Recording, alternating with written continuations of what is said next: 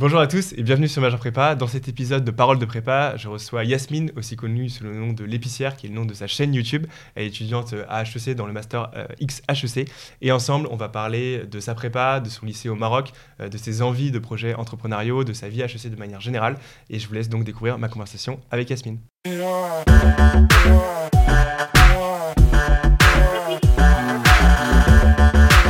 Euh, salut Yasmine. Salut Dimitri. Écoute, euh, bah, très très heureux bien sûr de te recevoir euh, sur ce podcast aujourd'hui. ça fait maintenant quelques mois qu'on a commencé à bosser ensemble, à faire des, vidéos, des formats. Et bah, forcément, au fil des discussions qu'on a pu avoir, je me suis rendu compte que tu avais un parcours super riche sur, beaucoup beaucoup d'aspects. Et je pense que ce sera super intéressant justement comme épisode. je ne veux pas spoiler parce que si je commence à, dire les trucs, je vais, te, je vais, te, tirer un peu les verres du nez. Est-ce que du coup, tu peux te, déjà te, présenter pour celles et ceux qui ne te connaissent pas encore? Yes, carrément. Bah, déjà aussi, merci de me recevoir ici. Ça me fait super plaisir euh, pouvoir échanger avec toi. Du coup, euh, moi je m'appelle Yasmine. Euh, j'ai fait mon lycée à Marrakech, dans un lycée français. Et j'ai intégré ensuite la prépa Sainte-Marie à Lyon en ECS. j'ai fait ça pendant deux ans. Et ensuite j'ai intégré HEC en 2018 du coup. Donc là, je suis en dernière année à HEC et j'ai choisi comme spécialité en M2 la spécialité entrepreneuriat. Donc c'est un diplôme conjoint avec enfin joint avec Polytechnique et HEC. Mmh. Et, euh, et, ensuite, après, bah, je serai lancée dans le, dans le monde professionnel, ce qui fait un peu peur parfois. on sent le, petit regard de stress qui t'a parcouru quand, quand, tu nous parlais de ça. Après, fini. Et, euh, je, pense aussi quand même que tu peux dire que tu as une chaîne, une chaîne YouTube, accessoirement. c'est ça, j'ai lancé euh, l'année dernière ma chaîne YouTube L'épicière pour euh, justement revenir un peu sur mon parcours en prépa, euh, mon parcours aussi en école et euh, donner beaucoup de motivation aux, aux, préparationnaires, aux lycéens qui se cherchent dans leur orientation. Alors l'épicière, juste, c'est vrai que c'est, enfin, je sais pas si c'est évident pour tout le monde parce que c'est peut-être un peu suranné, on va dire comme terme, mais pourquoi, enfin, pourquoi l'épicière Quel rapport avec la prépa? Ouais, si on me le demande souvent, je pense que au début ça me paraissait évident et il y a beaucoup de gens qui me posent des questions. Je pense qu'il y a des prépas où c'est un, mot assez, assez connu et d'autres pas du tout en fait. En fait, on appelle du coup les étudiants qui sont en prépa éco les épiciers comme on pourrait appeler euh, pour les prépas scientifiques euh, les topins, je crois. Oui, c'est ça, les topins. Ouais, c'est ça. Donc euh, voilà, c'est le petit surnom qu'on donne aux prépas éco et c'est comme ça que j'ai eu l'idée parce que dans ma prépa, on avait des, des préparationnaires en littéraire et ils mettaient souvent euh, des petites affiches euh, pour les épiciers. Du coup, je me suis dit que ce serait drôle euh, de m'appeler l'épicière. Alors, je, suis pas sûr, mais pour moi, c'est même un peu péjoratif. C'est l'idée, ouais, vous êtes des, vendeurs de rêves et tout. Ouais, c'est ça. C'est un peu les vendeurs de tapis. Ouais, c'est ça. Et du coup, je me suis dit que ce serait un peu ironique de, de l'utiliser pour justement montrer la beauté de cette filière et de tout ce qu'on peut faire derrière, que ça se résume pas juste à des vendeurs d'épices quoi.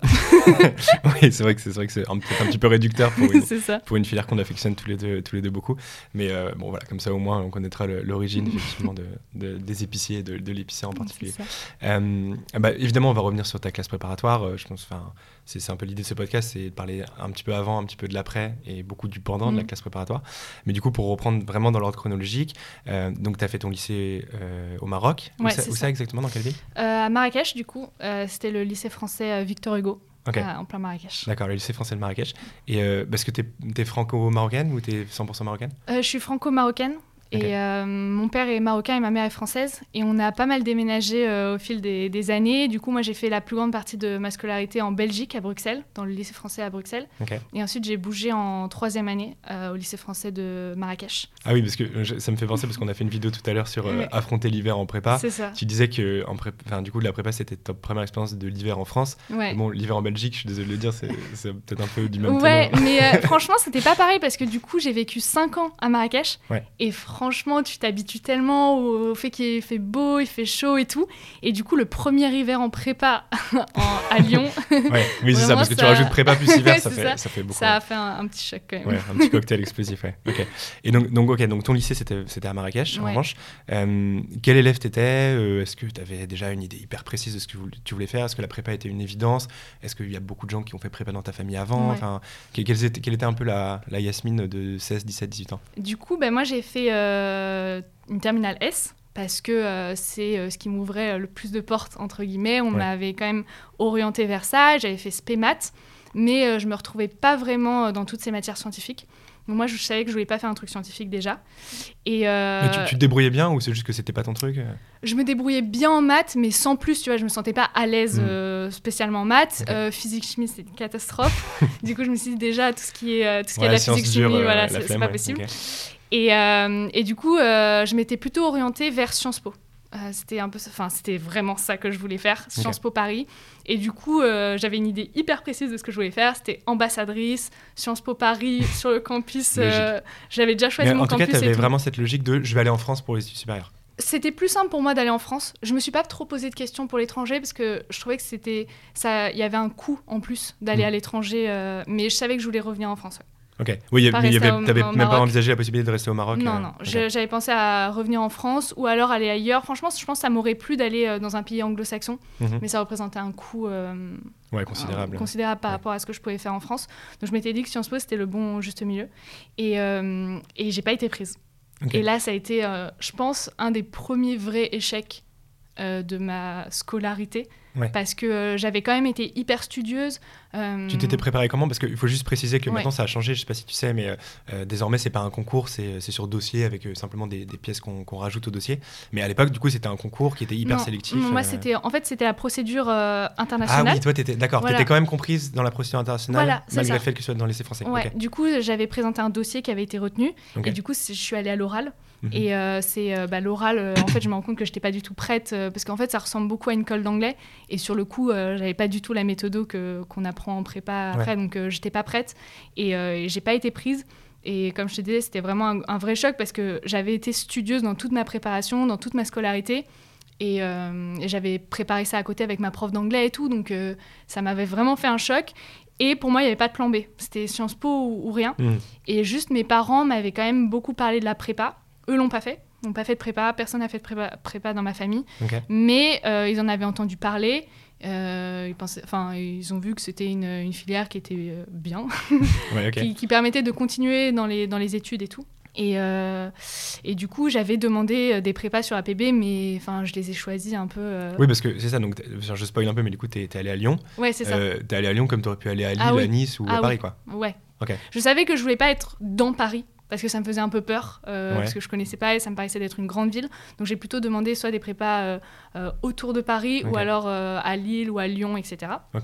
Mais je connaissais pas plus que ça les prépas. En plus, quand on est en, à l'étranger, on peut pas visiter. Enfin, j'ai pas fait de portes ouvertes, j'ai rien fait quoi. Ouais, t'as vraiment, au euh, classement. T'as coché des croix au pif. Euh, enfin, ouais, t'as regardé les classements. Ouais, j'ai euh, regardé les classements et, et, en vrai, c'est tout ce qu'on pouvait faire. Ok. Et t'arrivais à évaluer un peu ton niveau parce que du coup, enfin, étant donné que tu dans, dans, dans, un lycée français, mais pas en France. Ouais. Du coup, t'as moins d'éléments de comparaison, j'imagine? C'était hyper difficile et je t'avoue que comme moi, je voulais vraiment faire Sciences Po quand j'ai choisi mes prépas j'ai un peu choisi au classement, mais je me suis pas trop posé de questions sur mon niveau et, euh, j'ai espéré que ça passe en fait. Mais euh, vraiment, j'ai fait mes choix un peu n'importe comment euh, avec le recul. Ouais, d'accord. Donc bon, j'ai pas pu. Mais après, c'est difficile. Enfin, on me pose souvent la question, même maintenant, de comment est-ce qu'on évalue aussi le niveau du lycée. Enfin, c'est super difficile de savoir si le lycée est bien réputé ou pas. Et moi, comme j'étais à l'étranger en plus, j'avais aucune idée. Mmh. Oui, surtout maintenant avec le régime des spécialités, c'est encore plus difficile, je trouve, euh, d'estimer. Enfin, c'est ce que beaucoup de profs disent, en tout cas, euh, mmh. quand ils doivent choisir les dossiers sur APB, c'est bon, un peu du pifomètre, euh, malheureusement. ok, donc, donc tu arrives à Lyon. En cumulé, tu avais passé combien de temps en France avant ça? Six mois, je pense. Ouais, d'accord, donc, vous rien du tout. donc, donc, la France, c'était vraiment nouveau pour toi, quoi. Ouais, et j'ai découvert Lyon à ce moment-là, en arrivant, en fait, à la rentrée. jamais mis les pieds à Lyon avant d'aller, du coup, à Sainte-Marie. Ok. Euh, et du coup, les premières impressions, enfin, du coup, c'est un choc, un double choc, parce que déjà, arriver en prépa, c'est un peu un choc entre le lycée et la prépa. Mm. Mais euh, là, arriver dans une nouvelle ville, un nouveau pays, euh, dans un nouveau système très exigeant, par ailleurs, enfin, comment tu l'as, comment tu l'as vécu tout simplement? Moi, j'avais hyper peur, surtout que moi, j'avais super peur de la prépa. Euh, Je voulais pas aller en prépa au départ parce que euh, je me sentais pas capable et je me sentais pas capable en fait psychologiquement.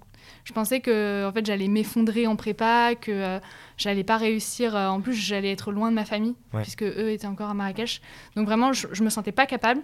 Mais tu avais quelle image globalement de la prépa? Enfin, C'était mm. dur, c'était les gens étaient méchants, les gens ouais, une très mauvaise image. Que c'était super dur, que c'était austère. Moi, c'était surtout ça, que c'était austère et qu'il y avait beaucoup de compétition dans les classes.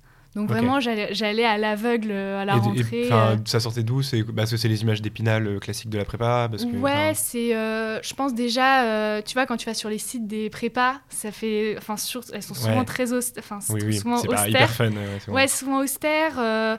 T'entends parler de la prépa comme une filière hyper exigeante. Moi, mm. j'avais regardé les reportages sur YouTube un peu qui disaient l'enfer de, la prépa. Ouais, non, vraiment, ça, ça, me faisait vraiment très très peur à cause de ça. Et puis en plus on en parle moins. Enfin, j'ai l'impression que dans les écoles, tu vois, Sciences Po, les gens, tu peux retrouver un peu des, des vlogs de gens qui étaient à Sciences Po mmh, sur YouTube, alors que à l'époque, vraiment, il y avait rien sur la prépa à ce moment-là. Oui, c'est vrai, il y a beaucoup plus de ressources maintenant sur la prépa qu'à l'époque. Mmh, parce que mmh. tu es rentré du coup euh, en prépa en 2016 En 2016, oui. Ouais, c'est ça.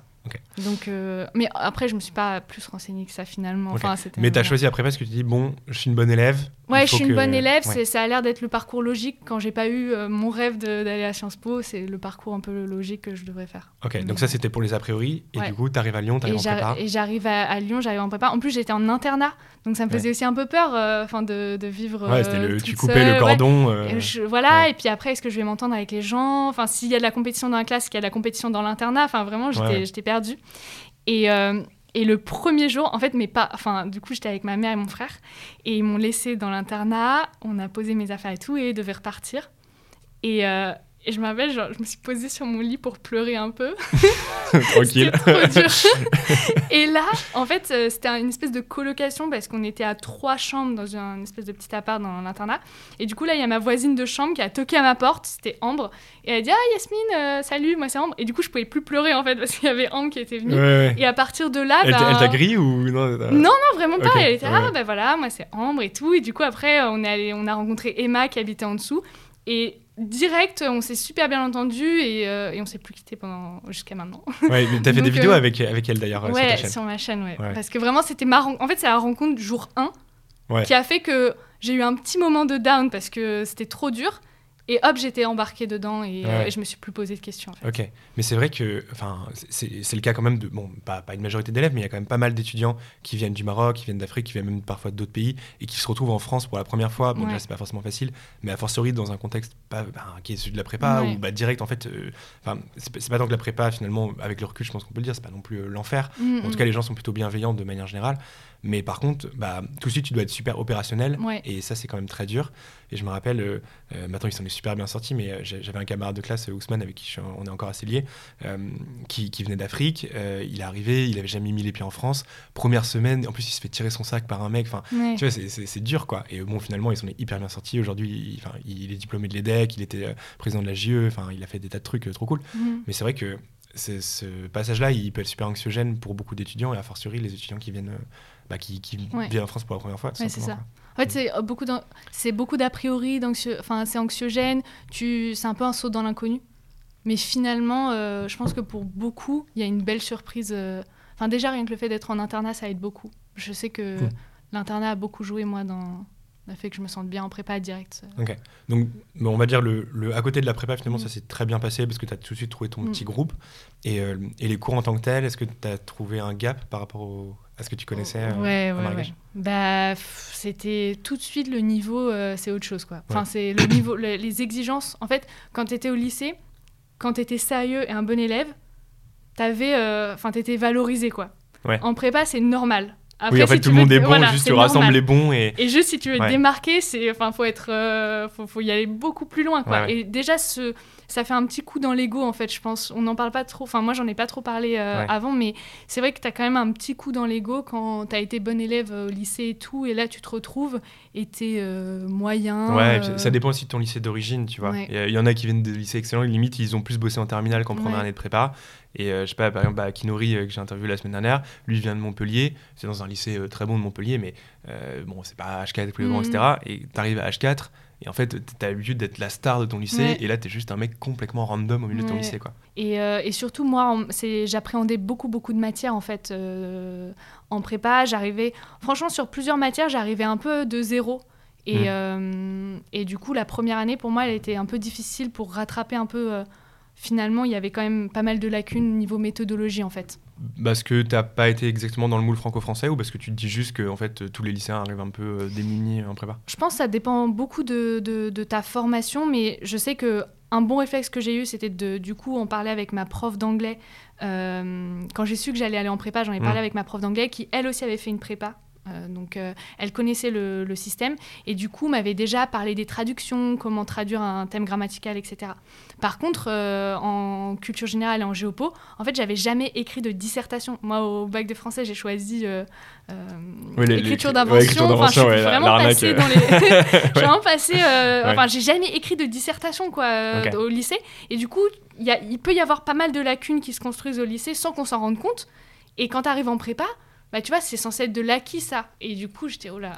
ouais, mais ça, et tu vois, là-dessus, il y a un autre truc, c'est que euh, moi, je sais que j'avais fait des, dissertations quand même, mais ça n'a rien à voir en fait. Le, le, le, truc fondamental qui change, c'est qu'au lycée, on te demande de recracher à peu près correctement ton cours, voire éventuellement de lier des briques de cours ensemble. Là, euh, en prépa, on te demande de démontrer un truc. Ça n'a rien à voir en fait. Mmh. Genre, connaître son cours, c'est la condition sine qua non pour réussir, mais tu peux connaître ton cours sur le bout des doigts et avoir 6 ou 7 en dissertation parce que mm. juste t'as pas vu le, le truc du sujet. quoi. Mm, mm. C'est pour ça, le, le, début de la première année, c'était une grande claque sur euh, un peu toutes les matières en fait. C'est ça qui est aussi un peu difficile. Euh. Et juste pour, pour qu'on se rende compte un peu, euh, Sainte-Marie, c'est quoi à peu près en termes de niveau Ça met plutôt les gens dans le top 3, dans le top 5, dans le top 10 C'est une, une, bonne prépa, ça met plutôt les gens dans le top 3. mais ça dépend un peu des années aussi je ne saurais pas trop dire. Euh, ouais, mais en, en, tout cas, ça met fréquemment la majorité. Enfin, peut-être pas la majorité, mais la majorité. Une grande partie de la classe dans le top 3. Ok. Et, euh, et aussi, c'était ça, en fait. C'est que euh, je sais que dans ma classe, il y avait ça aussi dans le choix de la prépa. parfois, enfin, je sais que Ambre et Emma, ils ont eu du mal à s'accrocher et se sont rendu compte que le format n'était pas bon.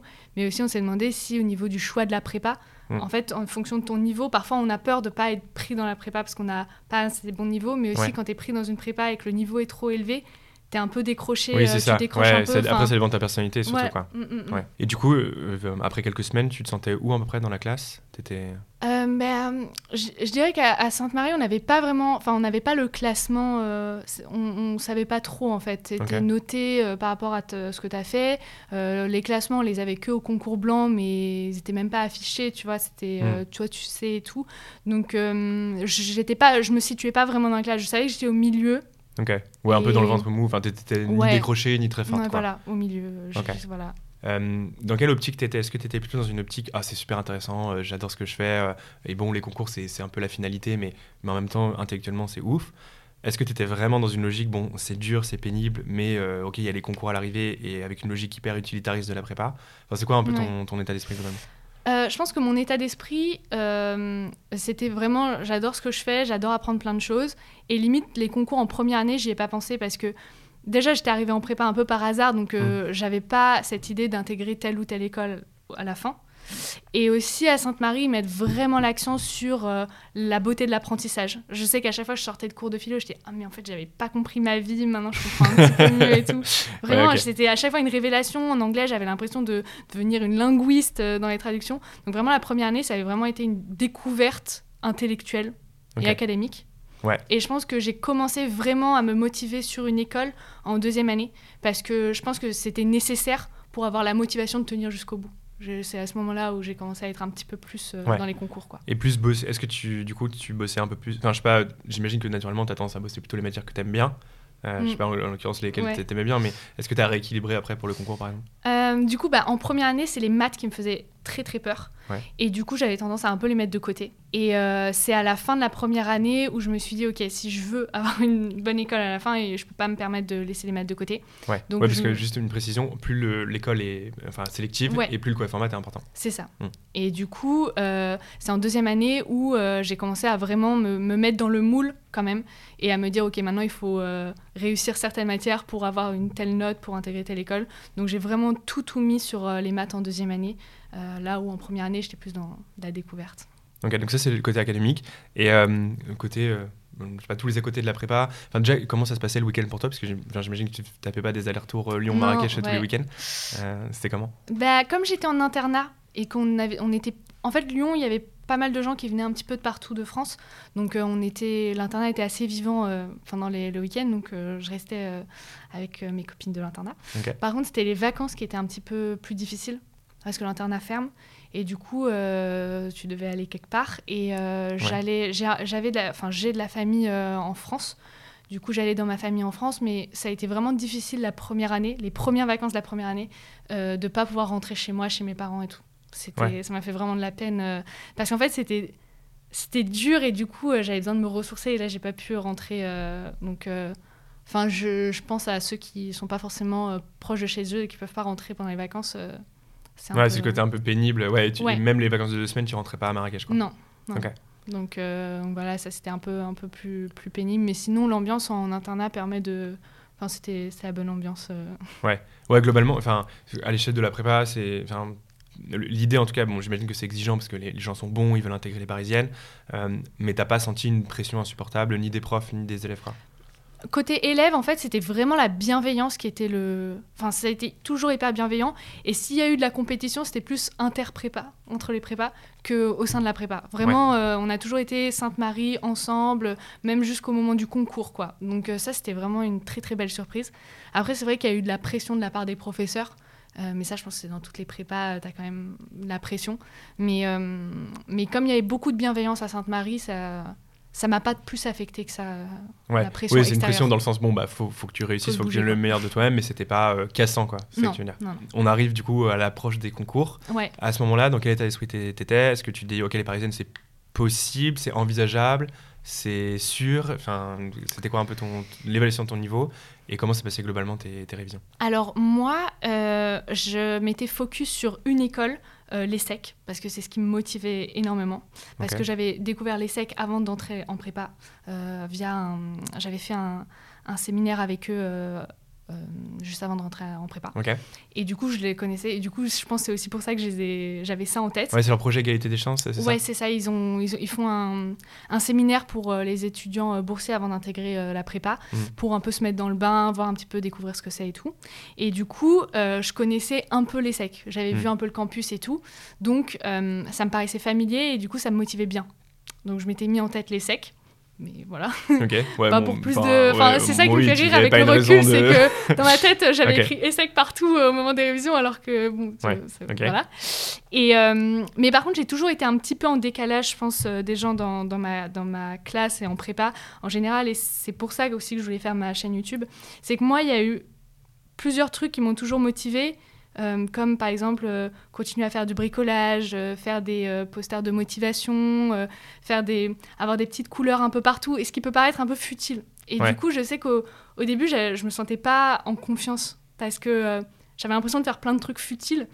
Et, et, en fait, au moment des révisions, c'est vraiment ça qui m'a permis de tout donner parce que je mettais mes petites couleurs, je lisais, je lisais Agatha Christie à midi. Enfin, j'avais mon petit, mon petit rythme qui me faisait plaisir. Ouais.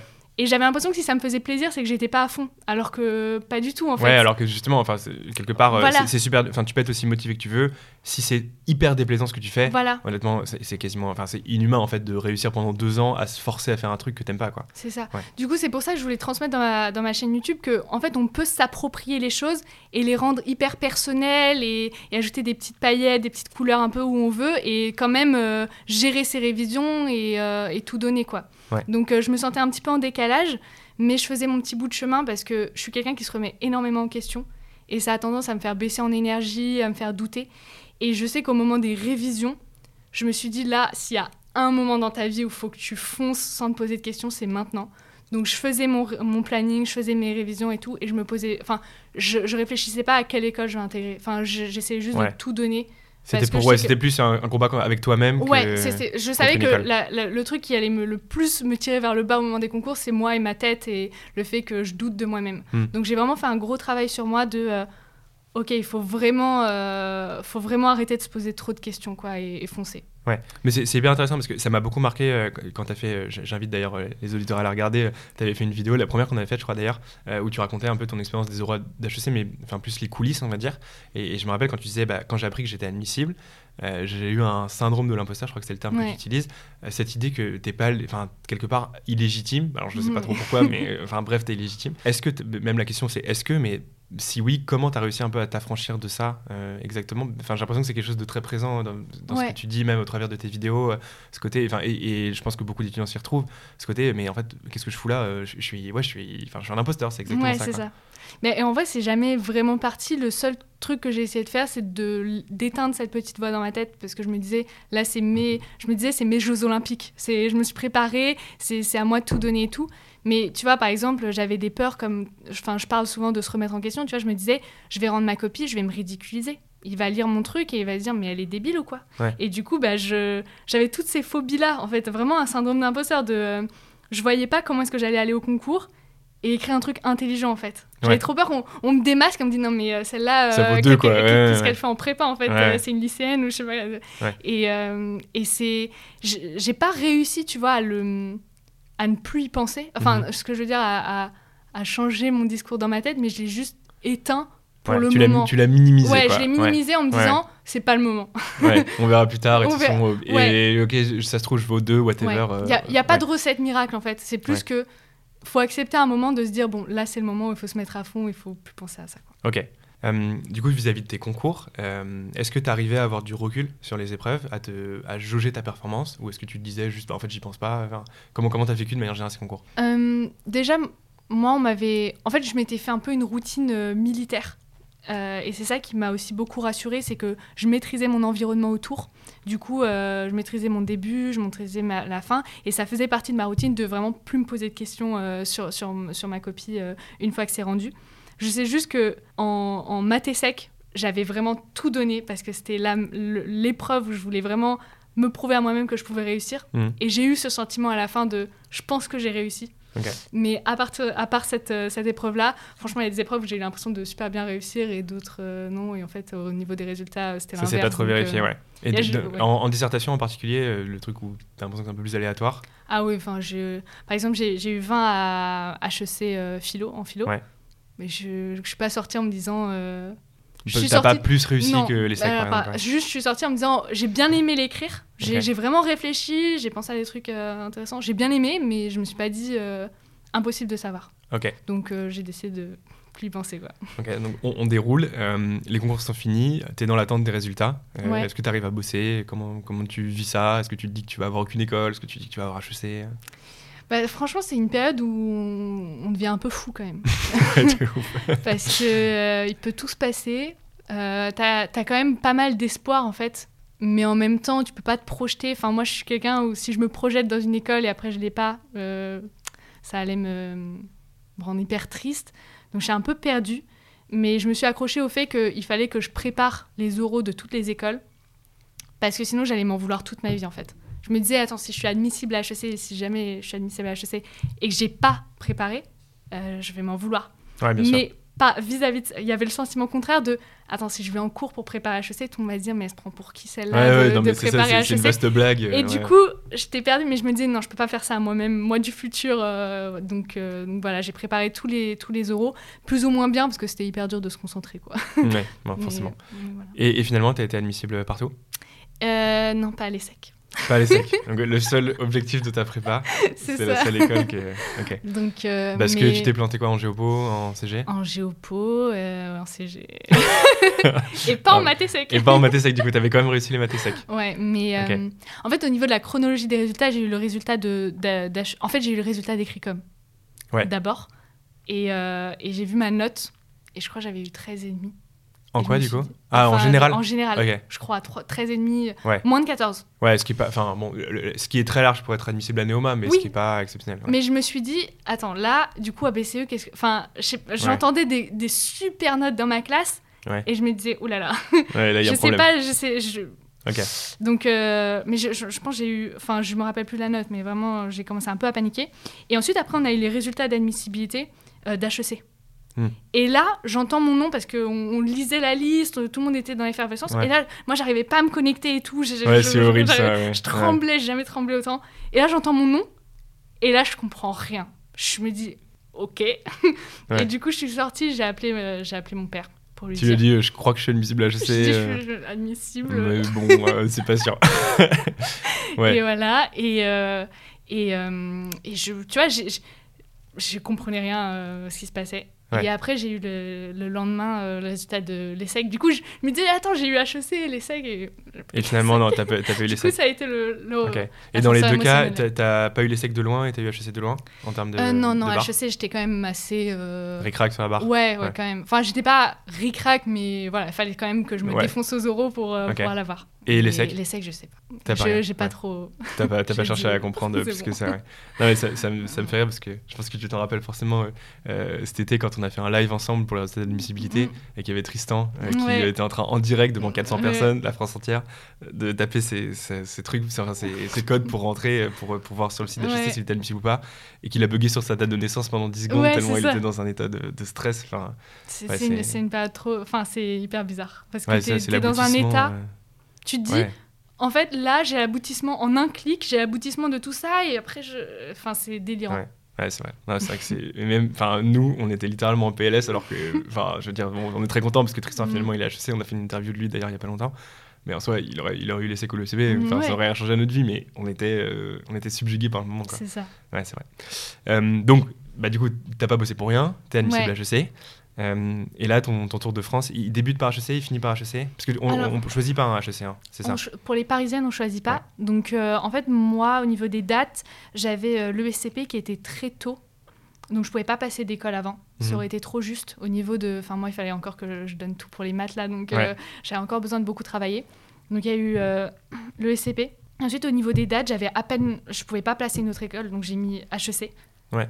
Et ensuite, après. Enfin, du coup, j'ai eu j'ai eu vraiment très, euh, très peur parce que direct euh, les parisiennes quoi. Donc euh, j'avais pas vraiment de Ouais, c'est ça, il n'y a, pas eu d'entraînement. quoi. Il n'y a pas eu d'entraînement et sur le coup, j'ai un peu minimisé le fait de faire un entraînement avant. Je me disais, bon, c'est bon, je vais y aller et on mm. va faire. Enfin, on a déjà eu pas mal d'entraînements. Mais en fait, il y a une grande différence entre l'école qu'on fait pendant l'année et être en enfin, dans l'école au moment des admissibilités. Parce que, enfin, des euros. tu, tu maîtrises pas l'environnement, l'ambiance elle est complètement, enfin l'ambiance elle est complètement différente et tout. Donc je sais que quand je suis arrivée à l'ESCP, j'aurais eu j'aurais mieux réussi tu vois si j'avais passé une école avant parce que euh, j'ai été trop déstabilisée par tout ce qui se passait autour. Mais c'est vrai que ça n'a rien à voir. Bah, enfin déjà c'est bête t'es en costume t'es pas pas dans ta mm. prépa où, tu connais un peu l'environnement. Et puis c'est vrai que c'est trop bizarre. Enfin t'as des admisseurs qui eux sont admis depuis l'année dernière euh, qui sont en train de faire les comptes danser euh, déguisés en mascotte ou je sais pas quoi. Et à côté t'as des gars qui jouent leur vie en, costume tout stressé comme ça tout transi par la peur. et, tu maîtrises rien en fait. Tu dois tout tout tu dois te dire ok je dois arriver à l'heure tu dois arriver hyper en avance t'attends qu'on t'appelle. Enfin, c'est hyper éprouvant comme, comme journée et, on s'y attend pas. Enfin, on a beau le raconter, on, s'y attend pas tant qu'on le vit pas, je pense. Ok. Euh, donc, tu, passes combien d'écoles finalement au total? Euh, Du coup, bah, euh, c'était. nous, on pouvait encore. les résultats de l'ESCP étaient avant les autres écoles. J'avais placé pas mal d'écoles après les résultats de l'ESCP.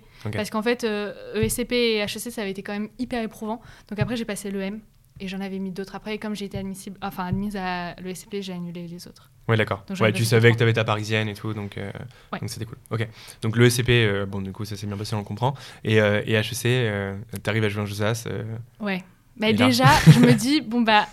Enfin, je sais pas si t'imagines que déjà dans ma copie, j'avais peur de rendre un truc débile. Alors là, alors, à l'oral, tu t'affiches 100 fois plus, quoi. Ouais, c'est ça. J'avais vraiment trop trop peur. et puis il faut, faut, rappeler que HEC c'est quand même la seule école où il y a plus de coef à l'oral qu'à l'écrit, donc mm. en fait les cartes sont totalement rebattues mm. à l'oral. Mais tu vois, j'avais pas le je joue ma vie dans le sens où j'étais déjà tellement reconnaissante d'être admissible que je genre je vais tout donner mais j'avais pas de pression négative dans le sens ouais, si t'avais le ECG c'était pas la fin du monde quoi. Tout, je vais tout rater quoi euh, non tu vois j'avais quand même de la pression un peu positive mais ce syndrome de l'imposteur qui me disait que je vais me ridiculiser tu vois. Et, euh, et j'avais tellement peur de, de, ma colle de fin de l'oral de Géopo. J'avais mm. vraiment trop peur de me ridiculiser tu vois. Et juste à un moment je me suis dit non mais Yasmine t'es en train de trop te préoccuper de ce que les autres vont penser de toi. Là, il faut juste tout donner parce que tu peux le faire en fait. J'ai réalisé au bout du deuxième jour que c'était possible en fait que l'année prochaine, cette école, c'est la mienne quoi. Et là, je me suis donné un coup de boost de motivation et, euh, et, les autres épreuves se sont beaucoup mieux passées du coup. Ok, donc la géopo, ça s'est quand même mal passé? Oui. mais je me suis pas ridiculisée.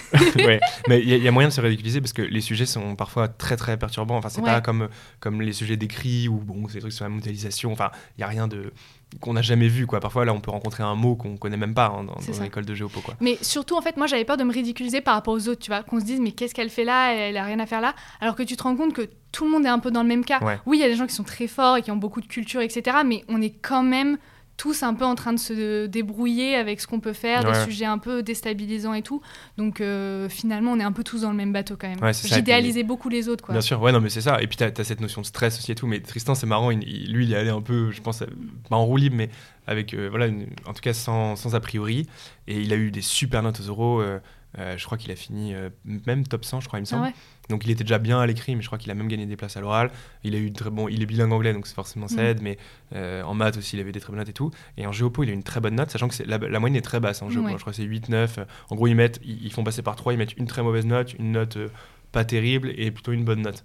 Et lui a eu une très bonne note, alors que je sais pas, moi ça me choque, mais il n'a pas su répondre à la question quel fleuve euh, est traversé par l'Allemagne, enfin mm. quel fleuve traverse l'Allemagne et la France? Bon, à savoir le Rhin, euh, spoiler alerte. Et sur le coup, il était bah franchement je sais pas, tu vois. Alors qu'en vrai, je pense qu'un cinquième il sait quoi. mais donc ouais, c'est ça, c'est dans des conditions tellement. Ouais, c'est ça. Euh, c'est ça, c'est les conditions, on joue et en fonction de ce que les autres ont fait, tu peux te retrouver avec une bonne note ou une mauvaise note. et le résultat des courses, alors c'est quoi à peu près? Je sais pas si tu t'en rappelles, mais tes notes, grosso modo. du coup, j'ai eu 8 en géopo. Ok. Donc je pense Donc c'est la, moyenne, quoi. Enfin, c'est notre moyenne, ouais. Euh, je crois que j'ai eu 8 ou 9 euh, en culture générale. Et là où, euh, où je me suis plutôt démarquée, c'était au triptyque, où j'ai eu 16. Mhm. Et en maths, où j'ai eu 17.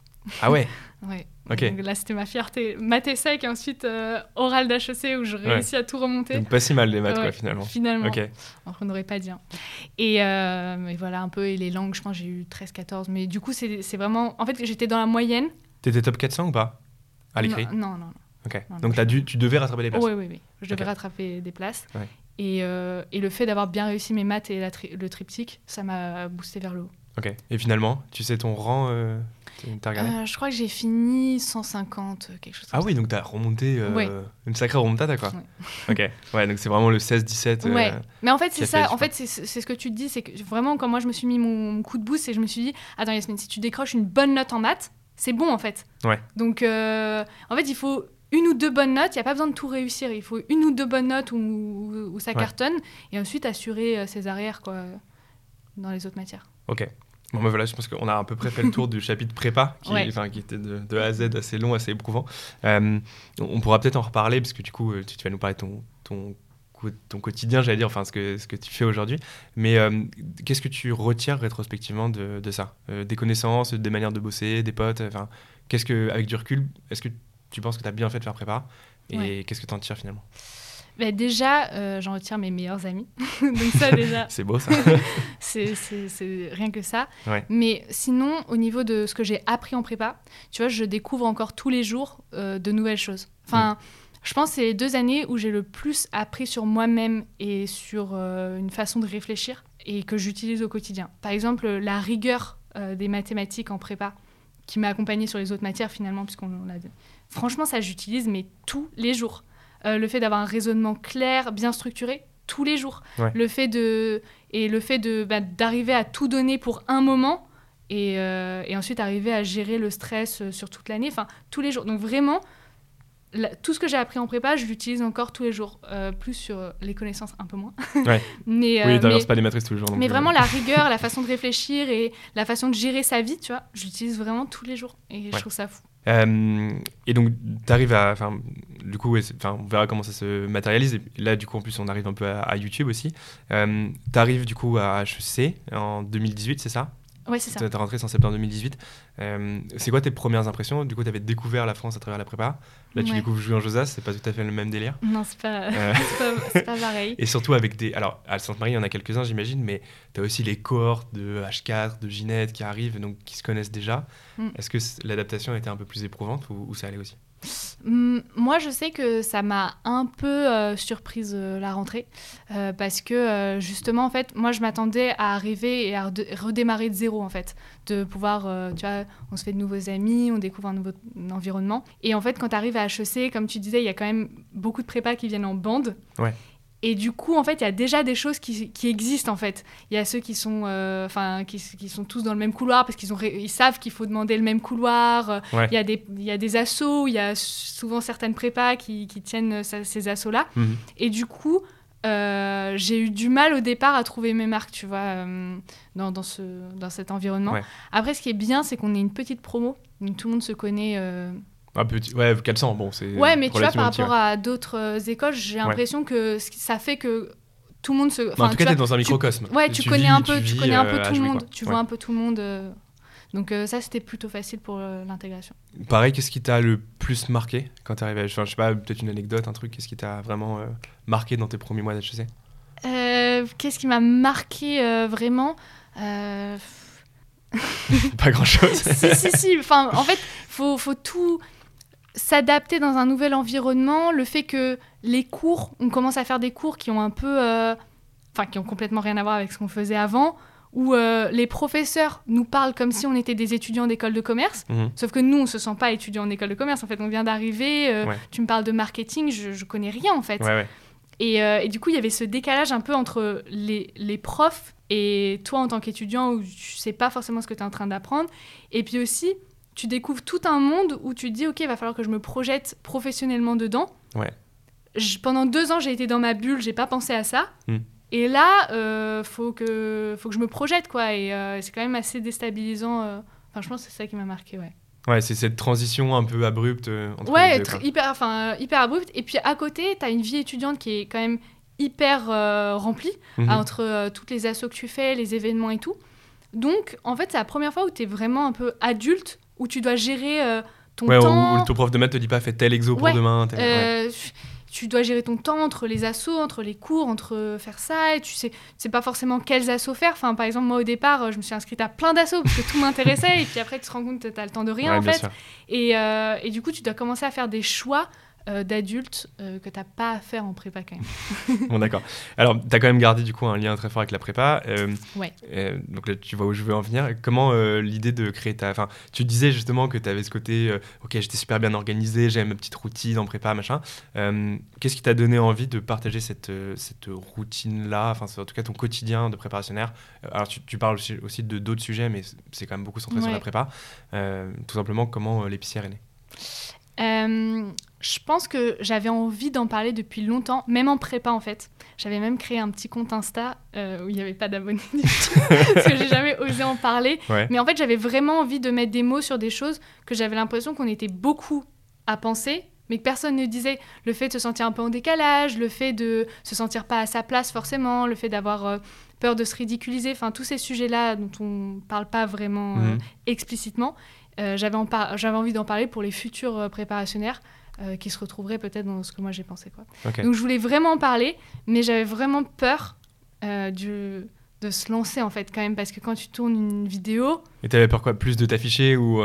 Bah, tu vois, d'avoir euh, bah, déjà plein de commentaires négatifs, qu'on comprenne pas ce que je voulais dire, que, que finalement en fait personne ne se retrouve dans ce que je raconte. et du toute coup, seule dans ton toute seule en fait. Donc voilà. Et c'est juste au moment de mon année de césure où je me suis dit, attends, j'ai quand même envie de, de me lancer. C'est censé être mon année de test dans le monde hmm. professionnel. J'ai envie de, de, faire ça parce que je sais que si je le fais pas, je vais le regretter. Donc euh, j'ai tourné une première vidéo sur euh, la première vidéo que j'ai tournée, ouais, c'était sur des conseils euh, pour intégrer HEC au moment des concours. Ok. Et, euh, et elle m'a pris euh, mille ans à filmer parce que je filmais avec mon iPhone. Elle m'a pris mille ans à monter. T'en as parlé avec des gens autour de toi ou c'était vraiment un truc que tu Ah non, je n'ai parlé à personne. Du coup, je l'ai posté. quoi. Je l'ai posté et je n'ai parlé à personne. Et du coup, ben, il n'y avait pas de vue en fait. je ouais, parlé à personne. Mais donc, tu avais créé ta chaîne qui s'appelait L'épicière et voilà. tout déjà. Ouais, j'ai créé L'épicière, mais tu vois, j'avais cherché. Enfin, j'ai trouvé le nom un peu comme ça. Ouais. Hop, je poste la vidéo. Il n'y avait pas un brainstorming incroyable avant. Euh, voilà quoi. Ok. Je poste la vidéo et tout et il se passe rien. Ouais. Parce que voilà.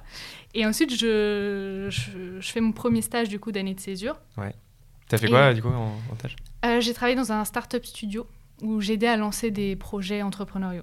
Donc, tu avais déjà ce côté, l'entrepreneuriat, ça m'intéresse, plus que la finance, le conseil en strat. Euh, ouais. Ça, c'est euh, parce que j'ai fait un échange à New York en deuxième année. Ouais. Et avec HEC et à NYU, et j'avais pris des cours d'entrepreneuriat. Et là, j'ai eu une révélation. Je me suis dit, j'adore l'entrepreneuriat, je, me reconnais dans tout ce qu'il raconte. Et euh, j'ai envie de tester, voir ce que c'est en France, parce que j'avais vu un peu le côté américain, je voulais voir le côté français, donc c'est pour ça que j'ai fait ce stage-là. Et avec le Covid et tout, ça a été un peu un stage... Euh, c'était... Ouais, des hauts et des bas, quoi, parce que c'est difficile d'être en stage, c'est la première fois que tu as une expérience professionnelle, c'est le Covid, tu es en télétravail et tout. Et euh, je me suis dit, ok, j'ai envie de, de, me donner euh, la possibilité en deuxième partie de césure de faire un truc qui me plaît vraiment, une vraie aventure. Et pour ça, il faut que les gens regardent ma chaîne YouTube, sinon euh, je ferai des vidéos dans le vent, quoi. Donc c'est là où j'ai commencé à en parler autour de moi. Et que ça a un petit peu pris au fur et à mesure. Ouais, ok. Mais, donc c'est intéressant, mais juste, c'est marrant parce que à la fois, tu as un peu syndrome de l'imposteur, et en même temps, tu es intéressé par l'entrepreneuriat, qui est littéralement bah, l'idée de se mettre en avant, ou en tout cas de dire, bah voilà mon projet, et d'espérer qu'il y ait des gens qui adhèrent à ton mm. projet, que ce soit des, des clients, des, des salariés, éventuellement ouais. qui recrutent, etc. Donc tu as un côté beaucoup plus, je me livre et potentiellement je, je rate et c'est un peu entre guillemets la honte, tu vois ce que je veux dire Donc c'est enfin c'est marrant, je trouve ça que, que ce décalage entre les deux quoi. Je trouve que ça illustre bien en fait ce que c'est vraiment ces doutes là. Euh, je dis le syndrome d'imposteur, peut-être c'est pas ça, mais c'est que en fait ça te définit pas. Tu vois, moi je sais que moi j'ai envie de lancer un truc et tout, mais j'ai des peurs dans ma tête qui viennent parasiter ça et qui font que euh, je mets du temps à me lancer ou des choses comme ça. Mais je sais que moi au fond j'ai envie de faire ça. Et, euh, et... c'est juste overcome ouais, le, le, parasite quoi. Ah ouais. Ouais. Du coup, bah, même là encore, euh, c'est difficile, mais euh, mais il faut. Enfin, je sais que c'est ce que j'aime faire et que je dois le faire euh, pour, pour pouvoir enfin être fier de moi. Quoi. Ok. Mais, et donc, du coup, justement, c'est parfait la transition parce que j'allais te parler de tes fiertés. c'est quoi ta plus grande fierté, euh, de, de l'épicière, du projet L'épicière dans son, dans son ensemble?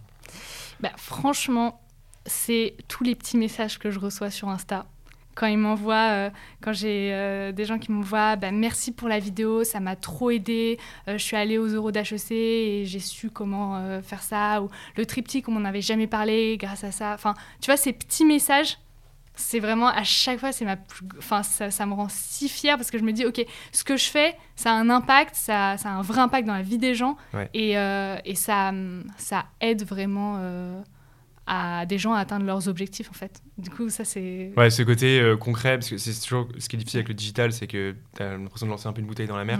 Et là, tu as vraiment des, des, retours concrets. Euh. Mais ça, de toute façon, enfin, je, sais que j'en ai vraiment besoin parce que, euh, tu vois, par exemple, quand je lance un truc et que, et que j'ai pas de retour et tout, bah, dès que je vais avoir un retour, hop, je suis remotivée et j'ai envie de tourner 30 vidéos, faire plein de trucs, appeler plein de gens et écrire plein de choses. Quoi. Donc j'ai vraiment besoin de cette accroche euh, ouais, ça marche. réelle. Quoi. Et surtout que, moi, ce qui me, ce qui me tue, c'est que du coup, de ce que je comprends, tu n'avais pas fait de chaîne YouTube avant, tu vois, parce que Mathis, il avait déjà un peu d'expérience dans YouTube et tout. Et Enfin, je trouve que tu as trop les codes de YouTube, quoi, tu vois. Même tes couves, ou je sais pas où tu fais un Beast Mode, machin. Euh, enfin, je sais pas, genre, je, enfin, je sais pas si tu étais utilisatrice beaucoup de YouTube aussi, j'imagine que oui, mais C'est fou. Enfin, comment tu as acquis un peu tous ces codes de YouTube qui sont quand même très, très spécifiques bah, Déjà, je regarde beaucoup YouTube. et j'aime beaucoup, en fait, euh, ce, YouTube parce que je trouve qu'il y a une petite ambiance, euh, des, des, codes que, que j'aime bien, tu vois. Et je pense que j'ai toujours eu envie de lancer une chaîne YouTube, mais j'ai jamais osé mais c'est toujours resté dans ma tête et du coup c'est pour ça que là ouais ça trottait dans ta tête en, arrière-plan et du coup t'avais déjà posé un peu quelques questions quand même ouais ouais quand même. Ok ouais d'accord. Euh, alors justement bah là, là, je vais faire d'une pierre deux coups euh, pour, pour, cette question là c'est euh, aujourd'hui du coup es, tu l'as dit tu es à XHEC entrepreneur donc c'est la spécialisation en M2 qui est conjointe donc à HEC à Polytechnique et qui vise à former au sens large du terme des entrepreneurs ou des intrapreneurs. Euh, déjà, comment ça se passe? Parce que c'est quand même une spé assez particulière. Bon, déjà, tu as XHEC sur le CV, tu te dis que la, vie est belle. Euh, et au-delà de ça, qu'est-ce qu'on peut te souhaiter pour tes projets? Est-ce que ton projet, c'est l'épicière et tu veux lui donner une autre envergure? Est-ce que tu t'imagines faire autre chose? Enfin, tu es un peu à un moment euh, charnière. Qu'est-ce qui se passe là concrètement pour toi de manière très pragmatique? Et puis même dans ta tête, tu vas dans tes rêves un peu. Déjà, c'est un moment un peu particulier parce que tu vois, là, c'est ma dernière année d'études. Et ensuite, après, je suis dans le monde pro. Quoi. Donc, euh, ça, De nouveau, ce petit regard. ça ajoute une petite pression. Euh, et ça fait se poser plein de questions. Déjà, là, moi, mon année à XHEC Entrepreneur, c'est euh, hyper intense. Et je retrouve justement ce côté intense de la prépa au niveau du rythme où tu n'as jamais le temps de te poser pour réfléchir, tu es tout le temps en train d'apprendre de nouvelles choses. Donc ça, j'aime bien. Mmh. Et euh, ça me permet aussi de connecter euh, sur ma chaîne, tu vois, j'ai l'impression de, retourner un peu en prépa. Mais, euh, mais c'est aussi très, très éprouvant et, très difficile parce qu'on fait des... Enfin, le, le, but de, cette, de ce master, c'est de nous jeter en dehors de la zone de confort et tu te débrouilles, tu vois. Mmh. Donc c'est... c'est challengeant, mais ça apprend énormément. Et là, le but, moi, tu vois, dans toutes les épreuves que je fais dans, j'ai l'impression que je parle de commentaires dans toutes les épreuves. J'attends, il parle de quoi là toutes les, les challenges qu'on me pose dans ce master. Je me dis, ok, je le relève pour être un petit peu plus forte en tant qu'entrepreneur, pour pouvoir ensuite relever le défi euh, que j'ai envie de relever. Le, défi que j'ai envie de relever, c'est aider à l'orientation. Ouais, donc euh, en tout cas, l'orientation, c'est vraiment le truc qui te ah parle. Parce qu'en fait, je me dis, l'enjeu de l'orientation, c'est l'épanouissement personnel, tu vois. Le fait d'arriver à se construire sa voie, parce que pour moi, l'orientation, c'est pas je choisis ces études et c'est bon, tu vois. L'orientation, c'est toute la vie. À chaque fois, tu, t'as choisi des études, maintenant il faut choisir un stage, maintenant il faut choisir un emploi, donc c'est tout le temps. Et du coup, avoir les clés pour tout le temps prendre des décisions qui sont en cohérence avec toi-même et pour que tu puisses t'épanouir après, je trouve que c'est un défi enfin qui me passionne, tu vois, parce que voilà, c'est l'épanouissement, quoi. Et, euh, et, toujours avec une, une, notion d'égalité des chances dans le sens large, tu vois, que ce soit dans le milieu euh, socio-professionnel, euh, l'origine dans le territoire, etc. Vraiment avoir cette idée d'égalité des chances dans l'orientation. Ça, c'est vraiment c'est mon défi, quoi. Oui, c'est ça. Oui, parce qu'on a tendance à penser, enfin moi c'est un sujet évidemment qui nous intéresse beaucoup, enfin je dis moi, mais nous de manière générale, ceux qui bossent sur Major Prépa, mais euh, on a tendance à penser que la symétrie d'information, enfin justement que l'inégalité des chances, c'est euh, ce que dit Bourdieu, c'est-à-dire, euh, ok, bah, les, les, enfants à 3 ans, ils n'entendent pas les mêmes mots, ils n'ont pas le même, ils sont pas confrontés au, au même vocabulaire, et donc bah, ces petites inégalités se creusent au fur et à mesure. Et donc, c'est plus sur la préparation, le bain culturel, etc. Mais il y a aussi l'asymétrie d'information qui est quelque chose d'absolument euh, colossal. Ah bah, justement, sur la prépa en particulier, bah, c'est un peu les clichés que tu avais. Euh, la prépa, c'est dur, la prépa, c'est l'enfer. Euh, bah, forcément, ça a tendance à beaucoup plus dissuader les gens qui ne connaissent pas du tout la prépa et qui n'ont pas de retour d'expérience que ceux pour qui, bah, en fait, papa, maman a fait HEC ou Polytechnique et disent Vas-y, mon fils, tu verras la prépa, c'est génial. Et puis, il y a aussi ce côté de légitimité, tu vois. Je pense mmh. que au cœur de l'égalité des chances, il y a aussi ce. Même si tu arrives à avoir la bonne info, même si tu arrives à avoir la bourse pour faire tes études, tu vois, moi je sens qu'il y a un côté où je me sens un peu en décalage et du coup, est-ce que je suis légitime à être dans cette formation ou pas? Et est-ce que euh, du coup, je vais avoir la confiance en moi pour la suivre jusqu'au bout et aller jusqu'au bout de ce que je pense être mon épanouissement personnel? Et du coup, c'est un, un, sujet que j'ai envie d'aborder. De, de, pour l'instant, je ne sais pas trop sous quel format. Justement, ce sera ma toute dernière question. Qu'est-ce qu'on peut te souhaiter dans trois ans? À toi et à Lipsia et à, tous tes projets Ben.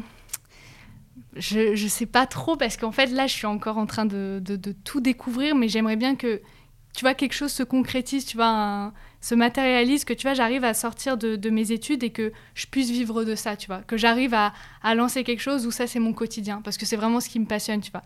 Dès que je viens ici, que je fais un petit tournage, que, que je fais une petite vidéo chez moi, que j'envoie euh, ma newsletter, que je réponds à des gens, enfin, je suis hyper épanouie et je me dis, enfin, si je peux faire ça de ma vie. Euh, ça me ferait trop plaisir. en fait, j'ai menti, c'est mon avant-dernière question parce que euh, ton copain, du coup, que je connais un peu, il est, il est aussi entrepreneur. Ouais. Et du coup, bah, c'est comme si tu voyais le truc, mais avec un an d'avance. Ouais. Et est-ce que ça a changé ta, ton état d'esprit? Parce que tu le vois très concrètement les mains dans le cambouis. Est-ce que ça a changé un peu les choses, euh, l'image d'Épinal que tu avais de l'entrepreneuriat? Ou au contraire, ça te conforte dans l'idée que c'est ton truc? Je pense que ça me conforte vraiment dans, dans, dans l'idée que c'est mon truc parce que le rythme me plaît, tu vois. Être euh, libre de prendre tes décisions, de décider comment est-ce que tu veux travailler, dans quel environnement, euh, je trouve que c'est hyper important pour moi. Euh, et, du coup, euh, le voir à Station F, euh, pouvoir construire brique par brique son entreprise, ça me ça me fait dire que c'est ce que je veux faire. bah, ce sera le mot de la fin alors. Bah, merci infiniment, Yasmine, pour, bah, pour toutes tes réponses. Merci à toi pour tes questions.